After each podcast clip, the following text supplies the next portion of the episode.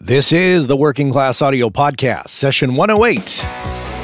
Working Class Audio, navigating the world of recording with a working class perspective.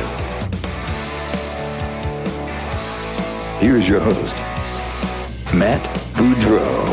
Hey there, everybody. Welcome back to the Working Class Audio Podcast. This is session 108 you're listening to. It's brought to you by our friends over at gearslutz.com, Focal Monitors, Universal Audio, and Audio Technica. Great to be back with you on a uh, incredibly rainy day here in Northern California.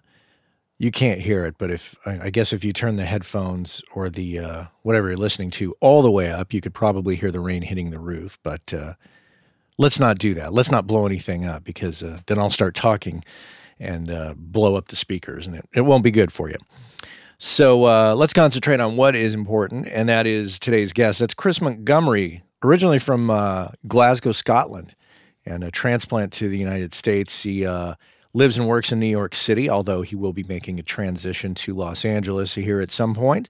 Uh, he does a combination of all kinds of audio work, whether it's a live sound, studio work, location sound. Uh, he's kind of a, a, man of many talents. He's worked with the Lumineers and Mumford and Sons, uh, the Killers, Florence and the Machine, Ed Sheeran, Sheryl Crow, and also uh, Rachel Platten. Uh, I'm sure you have heard that fight song song at some point in your travels. Uh, I can't seem to get away from it. Every time I turn on the television, it comes on. Anyway, Chris has been on the road with Rachel, wrapping up tour there, and now he's uh, back uh, speaking to us from his in-laws' house, or his his his future in-laws, I should say, because he's not married yet. But his fiance's parents have allowed him to uh, temporarily set up shop in Pennsylvania in their basement. So he talks to us from Pennsylvania. So yeah, Chris Montgomery coming up here on the Working Class Audio Podcast. Let's talk NAMM. NAMM 2017 so here is the deal. Uh, I will be there once again. I love going there. I know it's a big circus in for some people, but uh, you know I get a big kick out of it. It's in Anaheim, California. It's January 19th through the 22nd. I will be there throughout that time period. This time, I will not be presenting or doing any interviews from anybody's particular booth. Well, usually I'm at the Focal booth, but uh, the Focal guys are going to do something a little bit different this year. So I will not be there, although I will be spending some time there, of course, saying hello to uh, all my friends there. Here's the deal I will be uh, roaming the floor. I will be uh, with a bag of recording stuff in hand and a microphone, and I'm just going to be doing some interviews from the floor of NAMM, capturing some uh, conversations. And uh, yeah, if you see me and you'd like to come say hi, uh, you know, just walk on up and say hello. I might look at you at first and go, do I know this person and did I forget their name? But uh, I pretty quickly I figure out that uh, it's usually people who are just coming to say hi. So uh, yeah, come on over. And if you're looking for up to date information on what is going on at NAMM, you know, of course, we can head on over to uh, gearslutz.com and we can check out uh, the NAMM uh, forum that is uh, at the top of the page there. If you check it out, uh, it says Winter NAMM Show 2017. Easy to spot right above the community choice nominations click on there. You'll see loads of discussions about new gear, uh, questions, and uh, yeah, lots of discussion going on there. That's it. So I'll be there, NAMM 2017, 19th through the 22nd. So uh, if you plan on coming, uh, look forward to seeing you there. So if you're a listener of the show, longtime listener, you've probably heard me mention uh, Graham Hill from Life Edited or uh, the book The Joy of Less or those two guys whose names I can never remember from the Minimalists. I talk about minimalism a bit, and it's something that's growing in my life uh, as a, I guess, something that's important. I want to be clear. I'm not trying to, you know, preach to you. Just kind of relaying stuff that's working for me. Uh, the idea of minimalism, I guess, minimalism means different things to different people. For me, it, it does. There's a there's a kind of a rational minimalism. So I'm not trying to sell all my worldly possessions, move out to a small, tiny house in the desert and stop buying stuff forever. Uh, the idea of minimalism for me and how it relates to pro audio is that um, you know there's a lot of stuff that's we all collect. I know all, a lot of you out there have storage spaces full of pro audio gear. Some of it uh, you haven't touched in years, and you're paying you know monthly on these storage sheds, which you know that's a discussion in itself. But um, maybe you have, maybe you're like me and you're trying to uh, get rid of bags and bags of cables. I know every time somebody asks me, "Do you have a DB25 to you know whatever kind of cable, XLR, quarter inch, you know TRS?" Somehow, I can I can produce one, even though I've gone through all the boxes that I, I've owned and uh, in my storage shed that I have here at my house and uh, somehow it, I always miraculously come up with one. And I, you know, I have bags of like computer cables. You know, how many USB cables does one really need? And I know it's fun to be able to be in that position of the solution person. You know, the person that you know a friend asks or a colleague asks, "Hey, you know, do you have a such and such a cable?" Well, as a matter of fact, yes, I do. I've got 25 of them in a bag in a storage container. Uh, let me help you with that. I'm looking to not be in that position anymore. I'm looking to rid myself of all that excess that I see maybe once a year, maybe tw- maybe once every 2 years.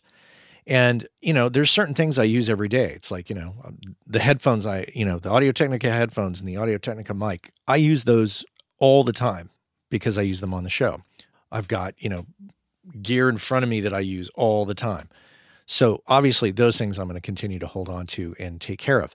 Uh, it's the stuff that's sitting around. It's like, you know, if I'm not really uh, going to be utilizing certain pieces of gear and I'm not going to be renting it out, somebody else should get some use out of it. Consider this you can always place your stuff at a studio. You know, maybe you have a console that you're not using that you haven't used in years, but you don't want to get rid of it. And you think somebody else could get some use out of it, but you're not ready to part with it. So consider placing it at a studio in your local area and maybe cutting a deal with that studio. Maybe it's a boatload of microphones. You know, I came across a, a ton of power cables, IEC power cables. What am I doing with all these? So I just I gave them away to uh, Ryan over at SharkBite several years ago when I kind of started getting into this. So you know, the idea is is to really uh, pare it down to what you use, getting the clutter out of your life you don't have to worry about storing the stuff, insuring the stuff, in general, worrying about the stuff. And that also applies to the home, of course, where you live, you know, cleaning out your closet of excess clothing. That's something that I've recently done.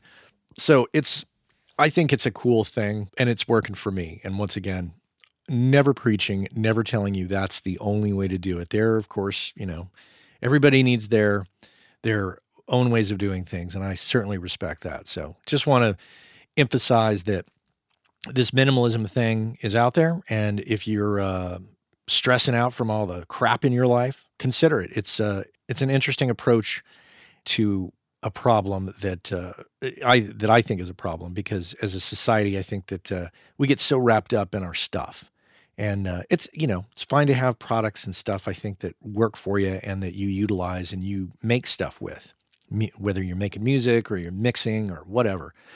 But it's all that excess stuff around the edges that we don't really use that uh, we hold on to for some strange reason. So, uh, yeah, that's my spiel. Well, let's get to it. I think I've been talking now for a few minutes, and I think we need to uh, move on to our guests. So let's get into it here with Chris Montgomery here on the Working Class Audio Podcast. Welcome to the podcast. It's good to be here. Thank you. It's a nice looking place you're in there. You know what? This is uh this is kind of funny. I'm actually in my fiance's parents' basement. and uh so I'm actually I'm making a transition from New York to LA right now. Mm-hmm. Um and I just bought this console you see behind me, so I'm uh I couldn't store it in New York, so they were kind enough to let me store it in their basement and I've set up a little mix space, so I'm kind of working out here right now.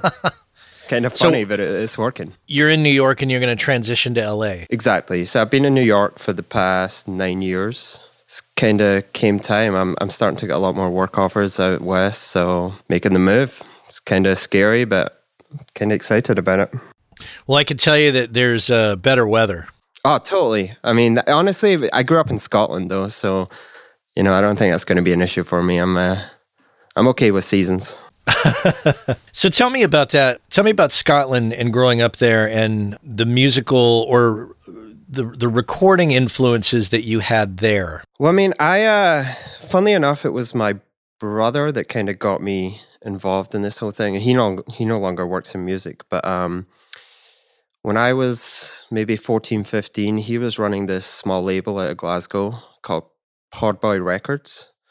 And uh, one day, I guess he was kind of, he was mixing front of house for these shows they were throwing in small clubs around Glasgow. And one day he couldn't make it. So he was like, hey, can you come at this club and mix this show? And I had very little knowledge in music. So I showed up and there's, I guess it was a small Mackie mixer. And I'm just literally throwing up faders trying to figure out you know what's going on, trying to get some sound coming out the speakers, and somehow I managed to pull the show off. It went well, and uh, so I started hanging out. Ended up being like, "This is cool. I kind of want to get involved in this." So I went to audio school, and uh, right after graduating, I don't know why I've always had this fascination with New York. For some reason, it's just I've always kind of felt like there was a connection there. So I graduated when I was 21, and one night just probably drunk, sitting on my computer. I was like, booked a flight to New York. I was like, I'm going to fly to New York next week, see what happens. So I jumped on a flight, and uh, my whole thing was literally just walking around doors, knocking on studio doors, and just being like, hey, man, give me a chance. Like, I need you to sponsor me for a visa, which is a lot to ask, but I promise, like, I'll work my ass off. So I spent like six days just knocking on doors, and one day, this uh, small studio in Queens was like, yeah, man, we'll give you a shot. So uh, flew back home, did all the paperwork, they signed it. Three weeks later, back in New York, and I've been there since, and that's nine years. So kind of worked out pretty well. But it's kind of crazy actually because I remember, uh, I remember the day I landed in New York, I stepped off the plane. I was just so excited about the fact that I'd landed this internship I hadn't even thought about where I was going to live, what I was going to do. And I, I remember stepping off the plane, all my bags, and just being like, shit, like where, where do I go now? So I ended up booking a week in a hostel, in a shared room hostel, because that's all I could afford at the time. And I, I was like, all right, I need to find a place to live and I need to find a way to make money. So my whole thing was, I'm going to find a bar job. So I'm walking around Greenwich Village handing out resumes, and I happened to walk into the Bitter End. I don't know if you know that place down on Bleecker Street, and I spoke to Kenny, the owner, and I was like, "Hey man, I just need some bar work." Gave him my resume, and he's like, "We'll give you a call." So I leave, and then an hour later, the phone rings. Kenny, and he's like, "Man, I didn't know you were an audio engineer. We need a front house engineer. Like, can you start tonight?" And I was like, "You kidding?" I ended up mixing incredible. there. Yeah, I ended up being there for seven years. So my whole thing was I was interning, you know, eight in the morning till five in the evening, and then uh, jumping over at the bitter end, mixing there five till like three in the morning, sleeping a few hours, and just doing that on repeat for for months. That is that story just in itself of you handing the resume just to get some bar work and getting a call back for front Yeah. of house. Yeah, and honestly, that's kind of, I mean, that's where I cut my teeth. I ended up spending a long time behind that desk just mixing every night. And those guys are hardcore. I mean, they put on seven bands a night and it's like 15 minute changeovers. I mean, it's a hard graft, you know, you end up working pretty hard there. So it was a, it was a cool thing to jump into straight away and just kind of get settled into. And honestly, like I landed that gig that day and I was like, all right, now I can afford a place to live. So I moved out of the hostel, got an apartment, you know, well, a room in an apartment and everything just kind of fell into place. But unfortunately, the studio that I had moved to the US to intern at, which was a place in Queens called the Wild Arctic, I'd been there like six, seven months, and those guys were like, dude, we're uh we're closing down. My whole visa depended on me working in that place. So I was just like, oh shit. So I just started as I do, and it's kind of it's partly why I'm on this podcast. My whole thing's always been just ask, just go and knock doors, and just be like, hey, I'm willing to do this. So I started knocking doors again and landed at Dubway Studios, which I've been at for the past nine years. Just kind of worked my way from intern up to you know one of the chief engineers there. So made that transition and uh everything worked out well. Can you talk on um, the details of the visa and how that works? So, if somebody uh, outside of the U.S. is considering pulling a similar move, could you explain that process? Totally. Um, so I used a company called InterExchange, which was I didn't know anything about them. It was honestly just a Google thing. I was just like, I know I want to do this. And I, I ended up with a J1 visa, which is basically an intern visa. So that allows you to be in the country for up to 18 months interning, but you're not allowed to make money. Like it's basically you're you're here for purely work experience, but you're not paid. That's the whole thing. So I mean, I hope I'm not going to get into trouble for this, but this is partly why I ended up looking for bar work because it's cash in hand, and I was like, I can't be on the books anywhere, you know. And so it was. Uh, so I had a, I had 18 months.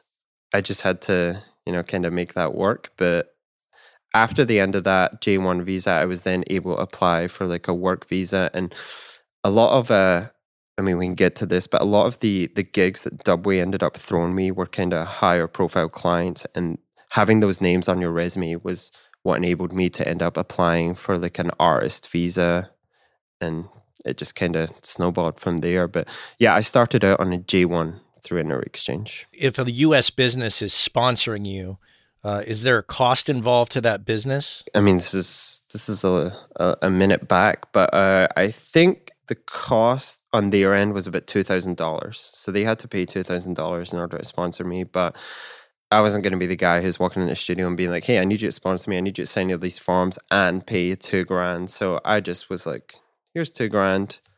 Like the check has to come from them.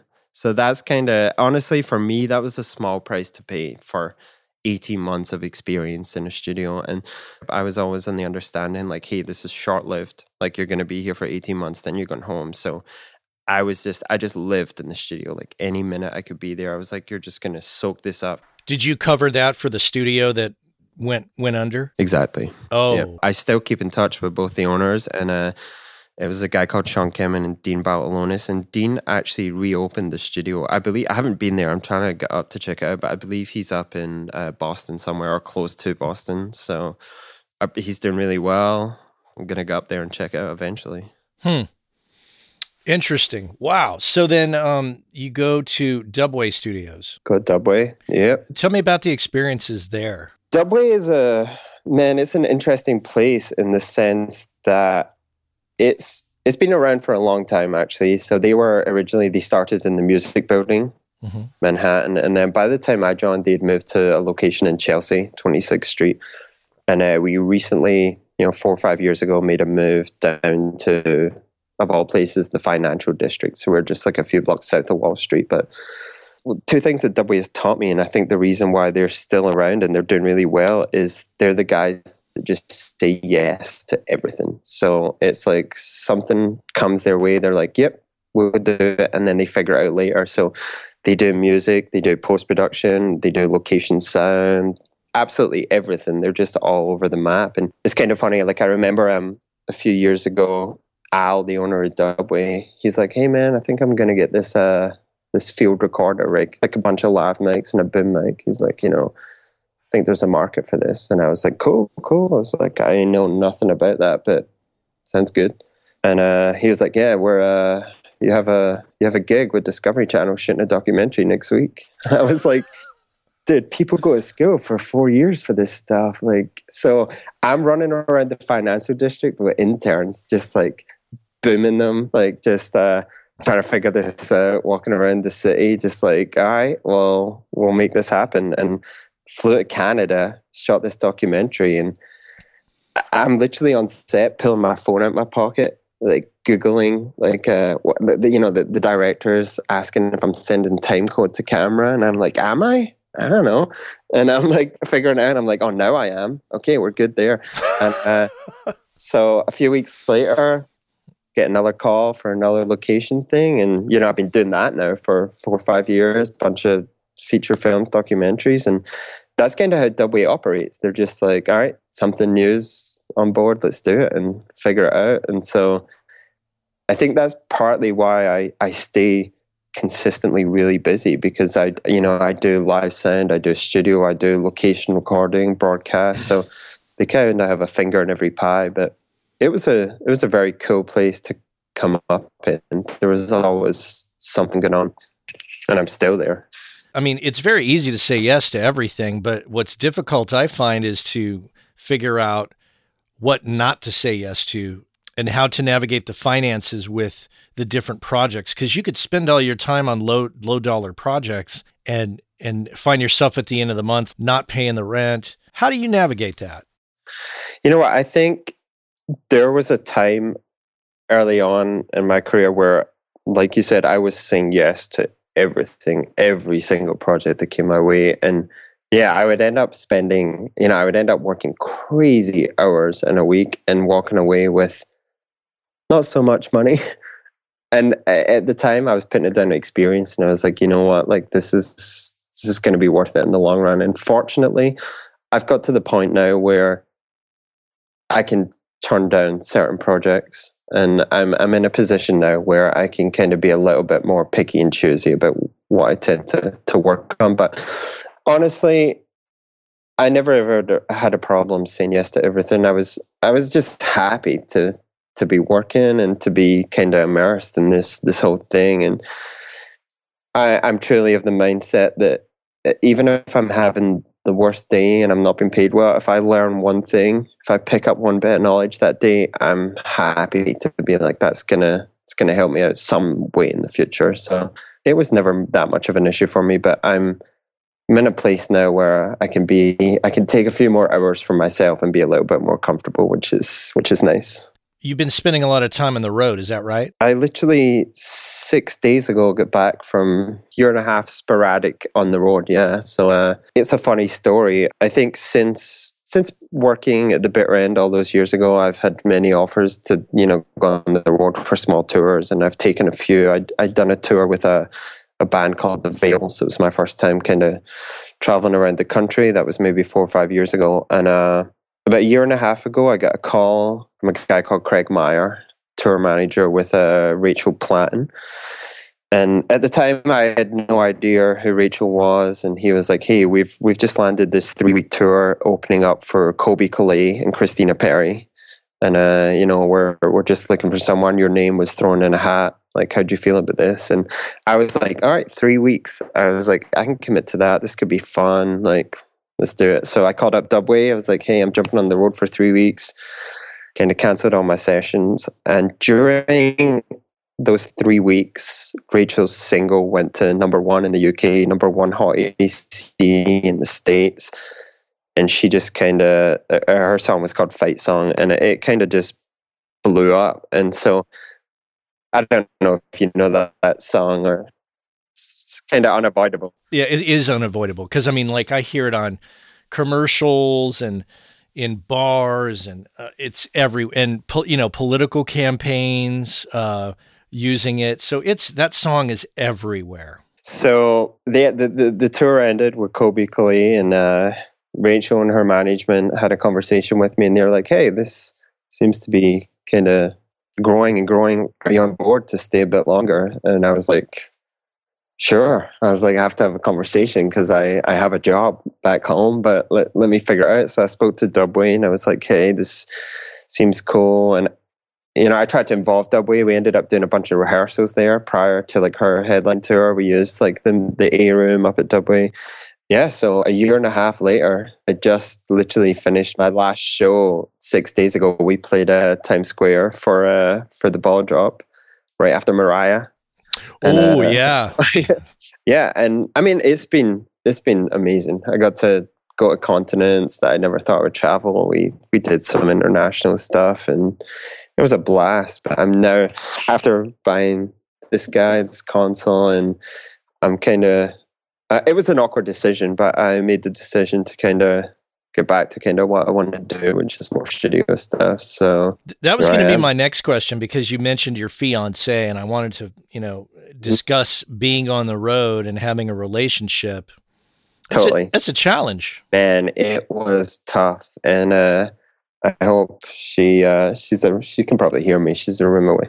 Uh, it it was challenging for sure. Um, the, the whole thing was I guess like she was totally down with the three week thing, which is nothing. She's like, go enjoy yourself. And then, you know, obviously I, I definitely had conversations with her and I was like, this looks like it's gonna grow into a bigger thing. And uh we definitely had a lot of moments. I mean, if I'm to be completely truthful, we had a lot of moments where it was t- it was really tough, and, and you know I was maybe coming home a day a month, two days a month, and those two days it was just a lot of conversations about this is this sucks and this is difficult, you know. So I think there came a point where I had to make a conscious effort to fly her out a lot more, take her a lot more shows and you know it's tough. I mean, I'm I'm we were working sometimes like 14 15 hour days so even just trying to find time to like make a call you know like we would have two shows a day and I would be in sound check and there's a lot of times where you just can't speak. So I had to really just make a, a conscious effort to be like, hey, I need to step away for a minute. And then of course I started flying her out more and we got through it, but it was it's it's a crazy lifestyle and honestly live sound I've always said this, this is something my dad always laughs about, is that I've never ever wanted to be a front house engineer. Like I, I've never really been interested in live, but it's something. The, the funny thing is, I quit the bitter end three weeks before the Rachel Platten tour because I was like, I need to focus on my studio career. I was like, so I quit the bitter end. I was like, I'm going to go to Dubway and I'm just going to start mixing a lot more records. Then the Rachel call came like a few weeks later and I was like, oh man. I was like, this thing just keeps following me. And, uh, and of course, I should count myself lucky. It's cool. I'm getting work, but, uh, I think she's happy to have me back, you know, and oh, and I'm gonna spend. Is. But it's kind of funny because uh, I I've been home for like six days off tour, and I've spent my whole time like setting up this console, and I'm super stoked because this is the first time I I literally just got this like a few days ago. So I'm like a I've been down here wiring and like stained all this wood and whatever. She's just like, come on. I know. I know how it is. Well, and you're lucky because when I was in my 20s, in my uh, probably 24, 25, I remember uh, being in England and touring and mm-hmm. recording and um, communicating uh, with my my wife, my who's now my wife, but my girlfriend at the time. Sure. And uh, I remember when email first became like com- like available like everybody was using email and uh, our front of house sound guy in the band i was in uh, whose house i was staying at he's like hey i got this email thing um, does your girlfriend have an email address at her new job yeah, I think she does. And he's like, oh, well, here, we could send her some emails. You could stay in touch over email. This is this new thing. And I was like, oh, yeah, let's do that. Because our phone bills were astronomical. Sure, like, I can imagine. Yeah, you know, like, crazy. you know, seven to fifteen hundred dollars a month in phone yeah, bills. Yeah, yeah. And this day and age, I mean, it's like I'm sure you were texting a lot with with your fiance. Of course, I, I think your email situation is text messages for me because I remember like the first time I ever sent a text, and I was like, "What? This is crazy." But yeah, of course we were. do you know what we used to do? Actually, is uh, I used to FaceTime her and I used to put my phone up front. She watched pretty much every show on the whole tour. And she she like just knew the set. She knew the set better than me because I was always looking at the console.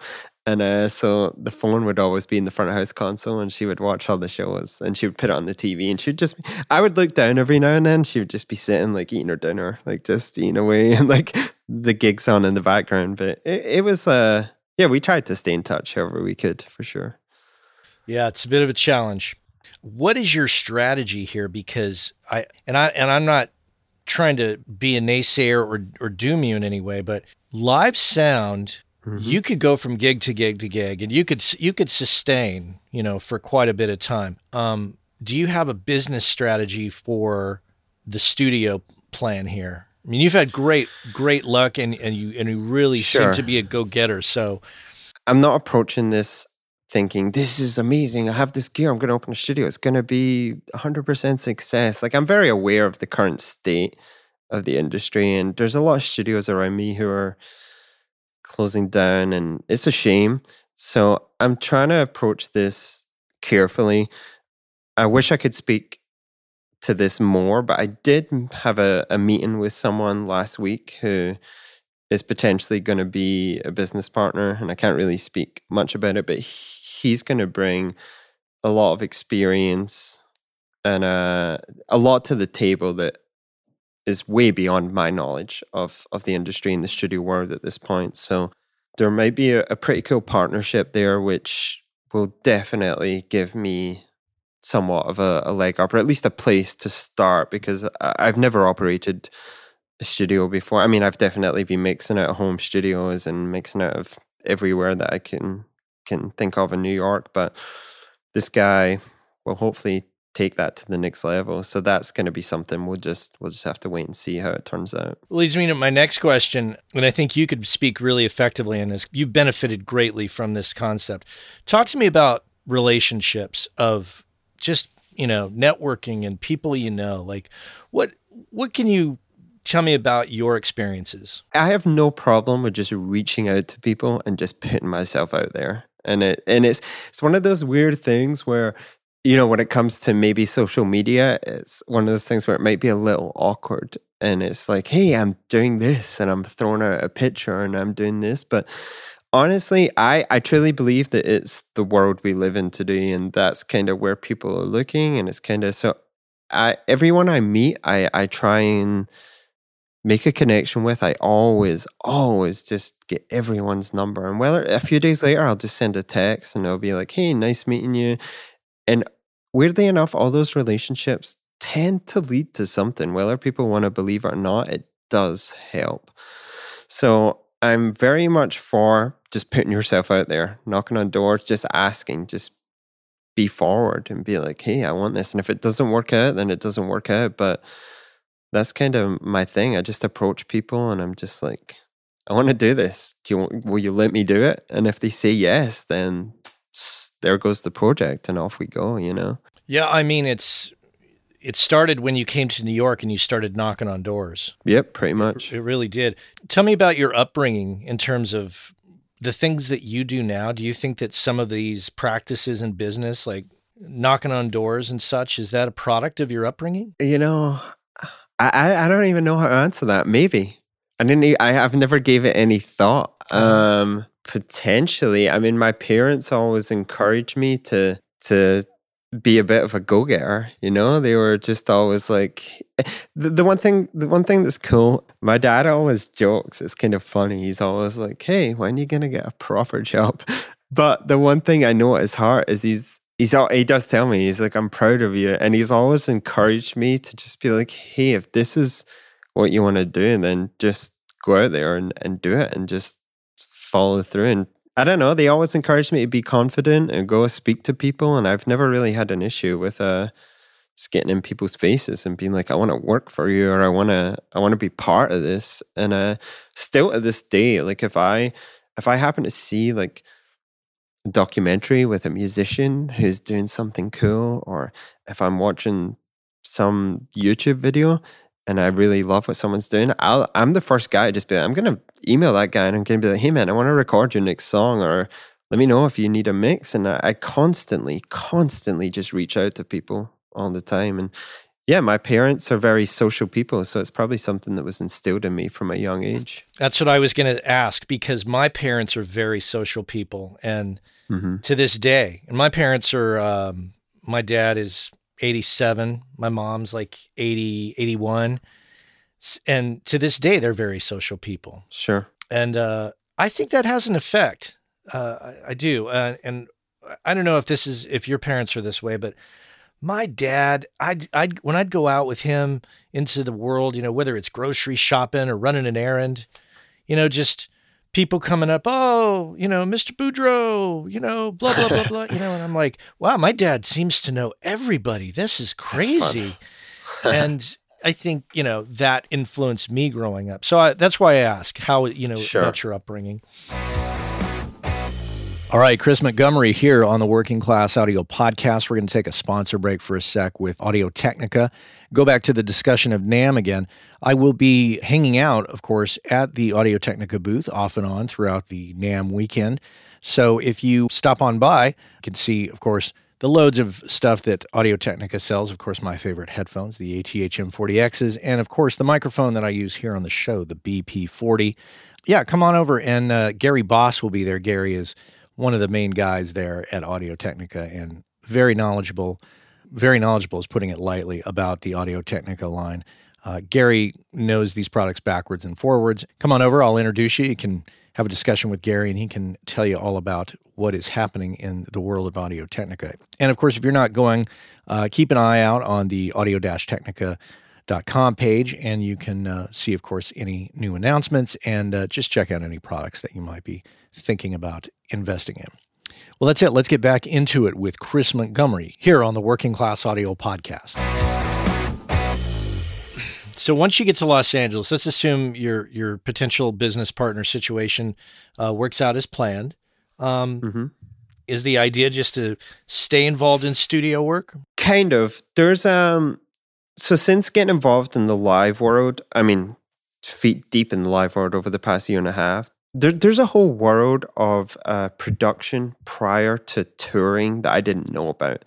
So, I mean, I obviously knew there was rehearsals, but I, I think a lot of uh, a lot of bands now are are doing a lot of creative pre-production so they're maybe integrating some sort of track elements into their set which are, are taken from the record and there's you know obviously the visual creative and stuff. So i was lucky enough to to go through a lot of this process with rachel where we were we were getting ready to do our headline tour or tv show wherever it may be and we had a musical director come in and eventually there was a couple of companies that we would bring in who are based on the west coast who would literally sit in the middle of the room have us have the band play down and be like okay this element here should be removed from the track. Like that's you know that's in the record and you're going to play this live. And there was a bunch of there was a bunch of production stuff that I didn't really know that took place and I've kind of been taking a big interest in that and I've I've managed to build up a good rapport with some of these companies in the West Coast. So the idea is also to use our space as their pre-production spaces for touring and for uh for TV and stuff. So I've I've managed to, as I said like earlier, I've managed to network with a bunch of these guys, and I've mentioned to them, hey, I'm planning on opening this space, and I want to make it large enough, and I want to really kind of tap into this market. So I think as well as recording, we're going to do a lot of uh, pre-production for for television, touring, etc. So there's there's a market there that I didn't even know existed prior to to being on the road with Rachel. Would you call these people consultants, people that come in and sit and evaluate that situation? Totally. I mean, I guess that's kind of the role. So, I mean, I, I, I would like to believe it's more personal than that. But yeah, that's I mean that's a word for for sure. And it there's a there's a couple of dudes out west who have been working with Rachel and a couple of other bands that I've worked with over the past few years where they've been on the project so long, they know the musicians inside and out. And I think the the pop world is a lot of people want to hear what they hear on the record. And you're trying to find a balance between making it live because we all want to hear live musicians, of course. Like I don't you know that's that's my main thing i want to have people on stage i want to have them playing live but there's certain elements of the record that might unfortunately not be recreatable live or it's very difficult to do so or there's budget restraints or for any reason and so you're trying to strike a balance between what are we what are we having running off a laptop what's on stage and that process is a lot more involved than I might have thought, you know, and there's a lot of planning and just building the playback rigs. I mean, like for Rachel, we had this two laptop redundancy playback rig. So if we were ever playing TV, you know, we just were confident one computer went down, the other one clicks in, there's zero time between it. And there's a lot involved. And these guys are doing like a bunch of really cool stuff like that that I kind of want to kind of tap into and and kind of pull that over to my space and have a home for them because right now most of these people that I know are just booking like rooms at you know, different rehearsal rooms around the city. And I'd love to be like, hey, you can call this home. And I've worked with you and you know me and there's a space you can work in. So there's hmm. that aspect.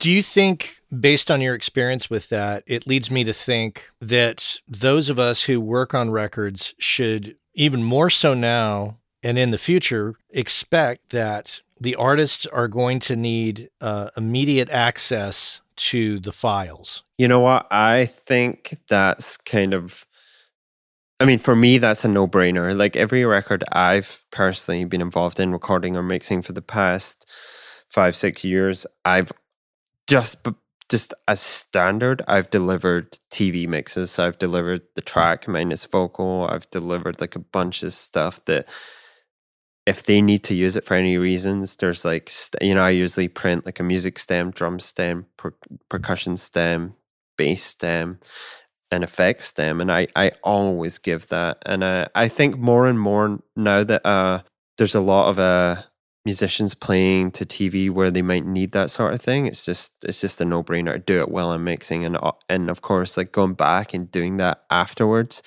is always a nightmare. I mean, I try and mix in a hybrid of analog and digital, and of course, every I I make meticulous notes. Everything's always recallable, but it's it's something that I just do as standard, and I imagine a, a lot of guys are doing that at this point.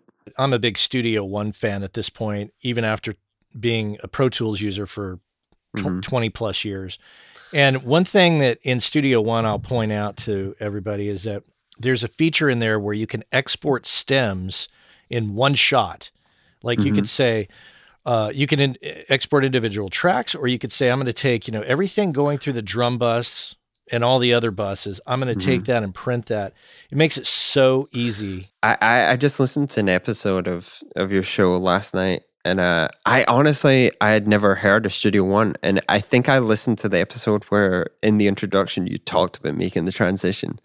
And so I spent a bunch of time last night, like just Googling Studio One and researching it. It seems really cool. I mean, I'm going to have to delve in a bit deeper.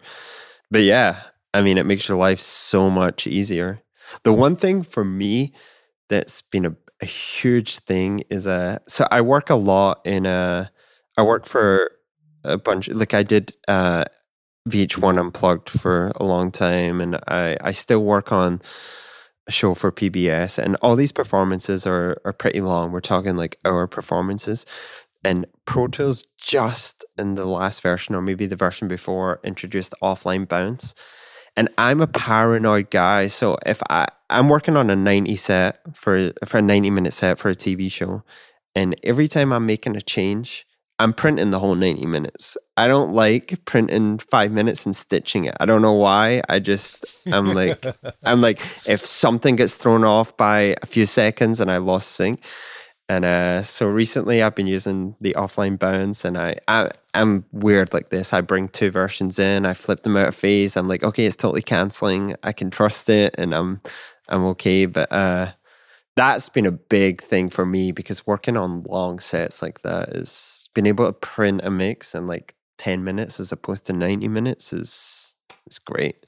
Let me ask you, how do you balance, you know, the time needs like some you know we're sometimes we're rushed you know oh we need this you know immediately is is always mm-hmm. the the mantra we hear from from clients i need this I, I need this tomorrow how do you balance those time pressures with your desire to have quality and to to combine those two i guess that's always an awkward balance the one thing and this is i guess like kim my fiance would speak to this but i uh man, if I need to stay at the studio till 7 a.m. to make sure it's right, I'll stay at the studio till 7 a.m. You know, it's just like I don't I don't like to deliver anything until until I'm 100% happy with it. And of course, I'm always always striving to be if there's a deadline, I'm going to meet that deadline and I'm I'm going to take every minute out of my day to make sure that what I'm delivering I'm happy with and if that means not leaving for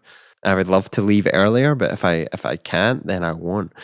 It's an awkward balance, but I'm just willing to put in the time. That speaks volumes about your work ethic, I think, and mm-hmm. uh, that's cool. You know, a, a very a very a, a, good example of this is a. Uh, two months ago, I was mixing a um, an episode of uh, uh it's a show for PBS called Live in the Artist Den. It's one of the shows that I'm kind of involved in. I'm, I'm very excited about, and uh, we just did an episode with the Lumineers. And so I was on tour with Rachel and I had two days. I was in New York for two days.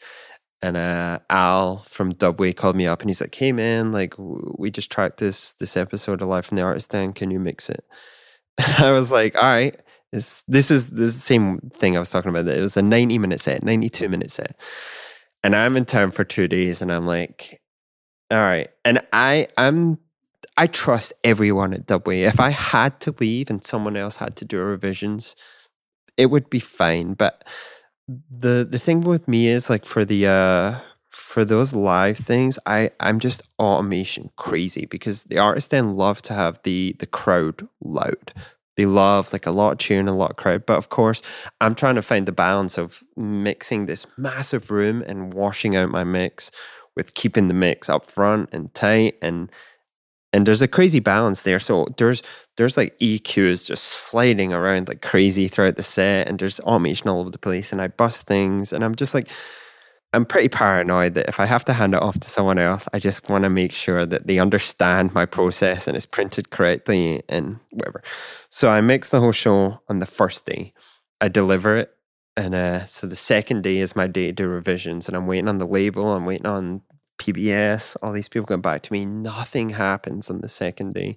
So I'm flying at midday the following day, and I wake up at like 7 a.m. and I have a have revision notes, and it's like I mean, I don't know how this managed to happen, but in a 90 minute set, it was like turn a kick drum up, kick drum up 2 dB and a guitar up like a few dB in one other song. And I was like, this is great.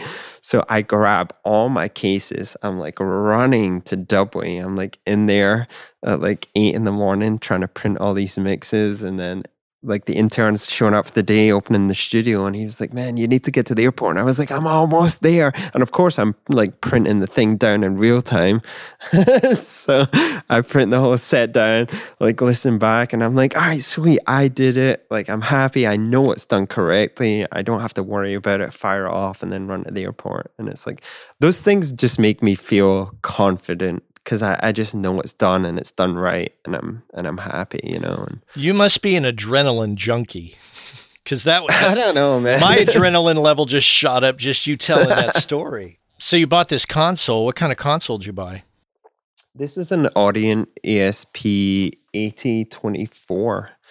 It was shipped over from Germany. So it just arrived a few days ago in a crate. it was pretty crazy and I, and I felt like such an ass because it was delivered to my fiance's parents' house and it came in a crate that was, you know, almost the size of their double garage. It was 800 pounds.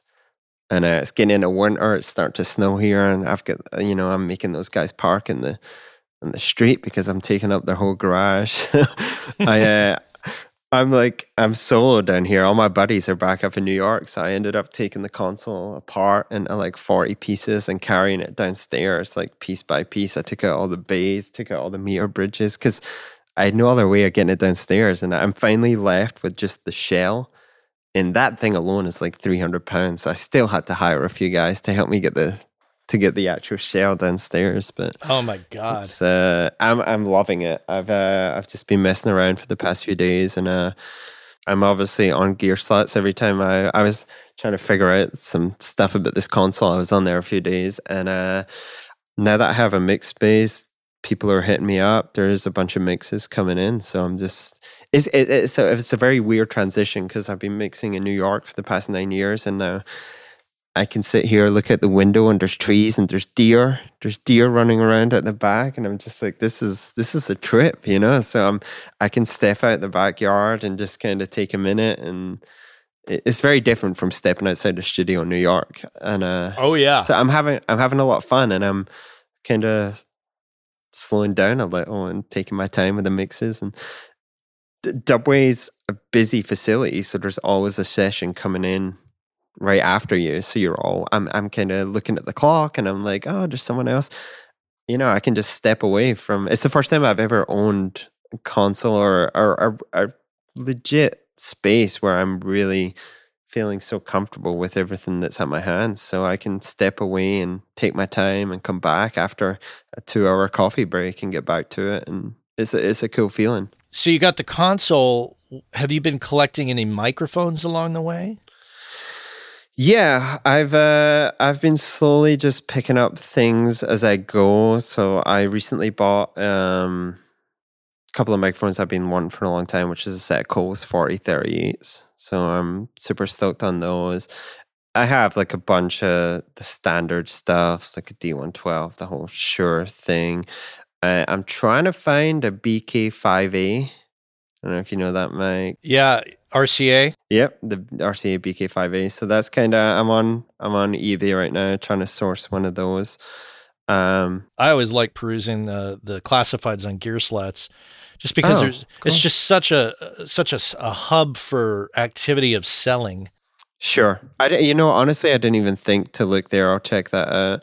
But yeah, there's a few small things that I'm trying to trying to get my hands on. I'm a big fan of ribbons. I love ribbons. So I just picked up a set of uh, Cascade Fatheads and uh, a Royer 121. So I'm slowly just kind of building up that collection and it's honestly I'm I'm picking up all the stuff that I'm comfortable working with in Dubway and then we'll branch out for there and see what happens.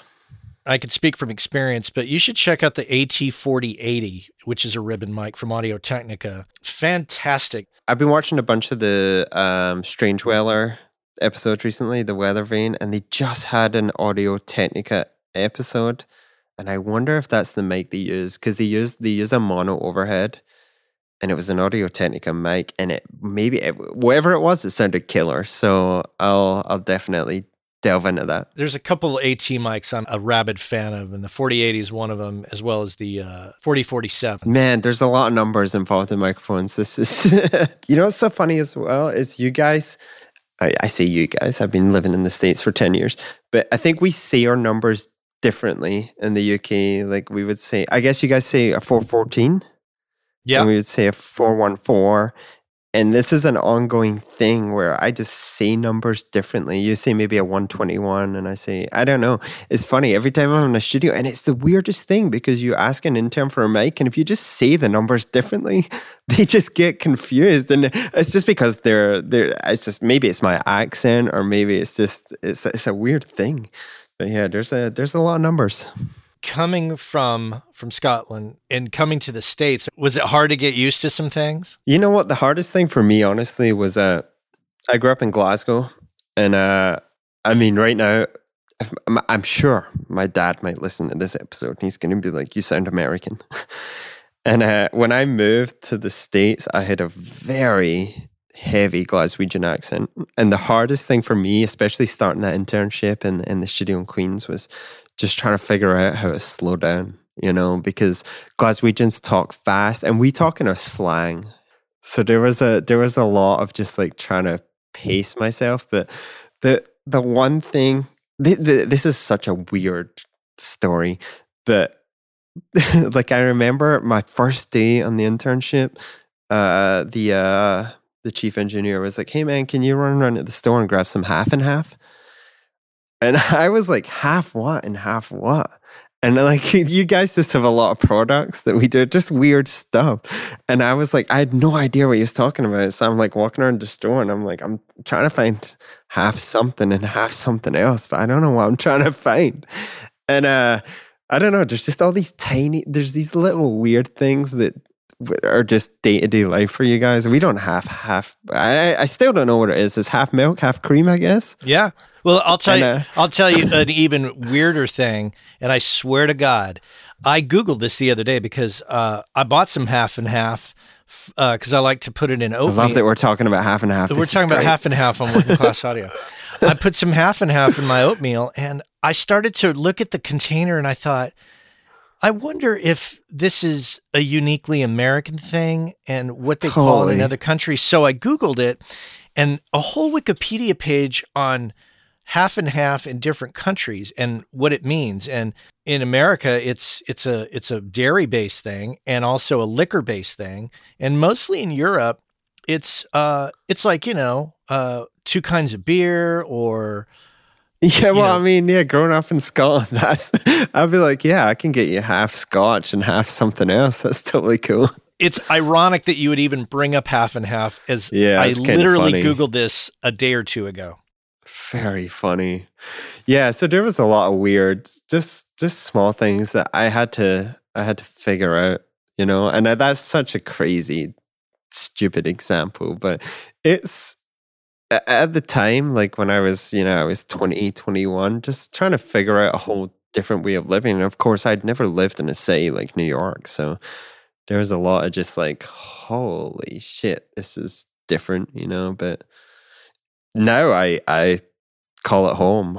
I mean, for the next six months, I'll be bouncing back and forth, but I absolutely love it. Um, I'll be bummed to leave. Do you ever see yourself going back to to Scotland? You know what? I I don't think I will ever live in the UK again, and uh, uh, it somewhat saddens me to say, but I feel like the quality of life in the US is, in my opinion, pretty incredible. And for what I do, I feel like the market is just there's a lot of i mean there's a lot of engineers in the uk and london but the market is so much smaller and and it, it might seem a little tougher to get in and i've kind of landed on my feet in the us and i'm comfortable here. I'm very happy. So unfortunately no i think i'm pretty set here. This is my own observations of you know living in the bay area since uh, late 1988 i've observed. Um, i've seen story after story and I've witnessed it firsthand. Uh, I see a lot of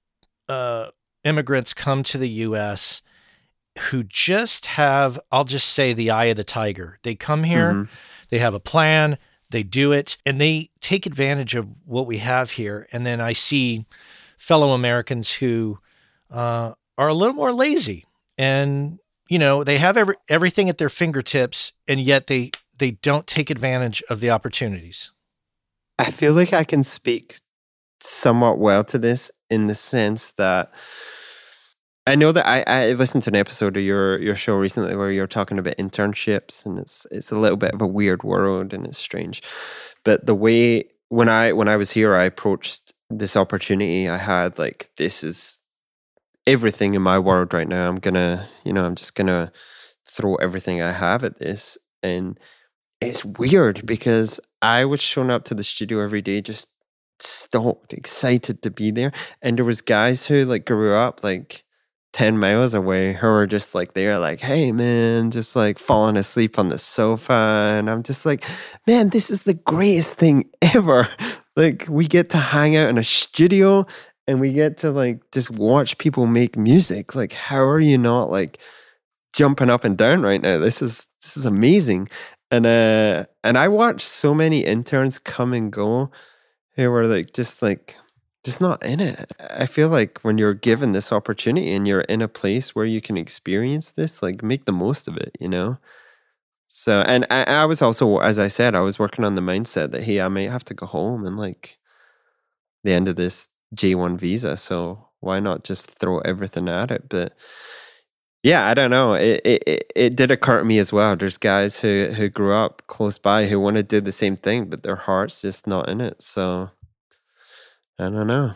It's pretty clear to me that you really exemplify that. You know, the immigrant story coming to the U.S. and really uh, kicking ass. I, I really. Um, oh, thank you. That's kind of you. It's it's it's something that I'm keenly aware of, and I'm constantly of looking at myself and thinking am I doing everything I need to be doing and could be doing as someone who lives in this country? So, man, your track record's pretty great. I don't, I don't think you have to stress that.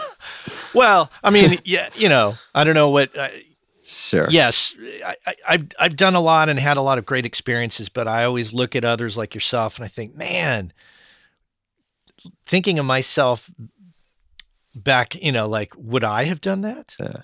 But maybe you should head over to Scotland. Let me know how you gone. Yeah, Spend yeah. Ten years there. yeah, I'll I'll go take the job that you would have had in Scotland. And, Man, you'll come back a master piper. and I and I won't know what half and half is. You forget. Yeah. Well, thank you so much for uh, reaching out and, and coming on the show and telling me of your stories. It's really, really inspiring to to listen to stories like this for me, and I hope it is for everybody else that listens. Thank you so much for having me, man. I appreciate it. Cheers. Have a good one. Chris Montgomery here on the Working Class Audio Podcast. Hope you enjoyed that. I certainly did. But we are at that time of the show, as you know, longtime listeners. We are out of time, of course. So we want to thank everybody. We want to thank Chris for coming on the show. We want to thank my crew, of course, Cliff Truesdell, Chuck Smith, and Cole Williams. I want to thank our sponsors, Gearslutz.com, Audio Technica, Focal Monitors, and Universal Audio. I want to thank you, of course, for listening. Thanks for uh, taking the time out. And uh, hey, tell a friend, right? Right? Spread it around. Other than that, take care.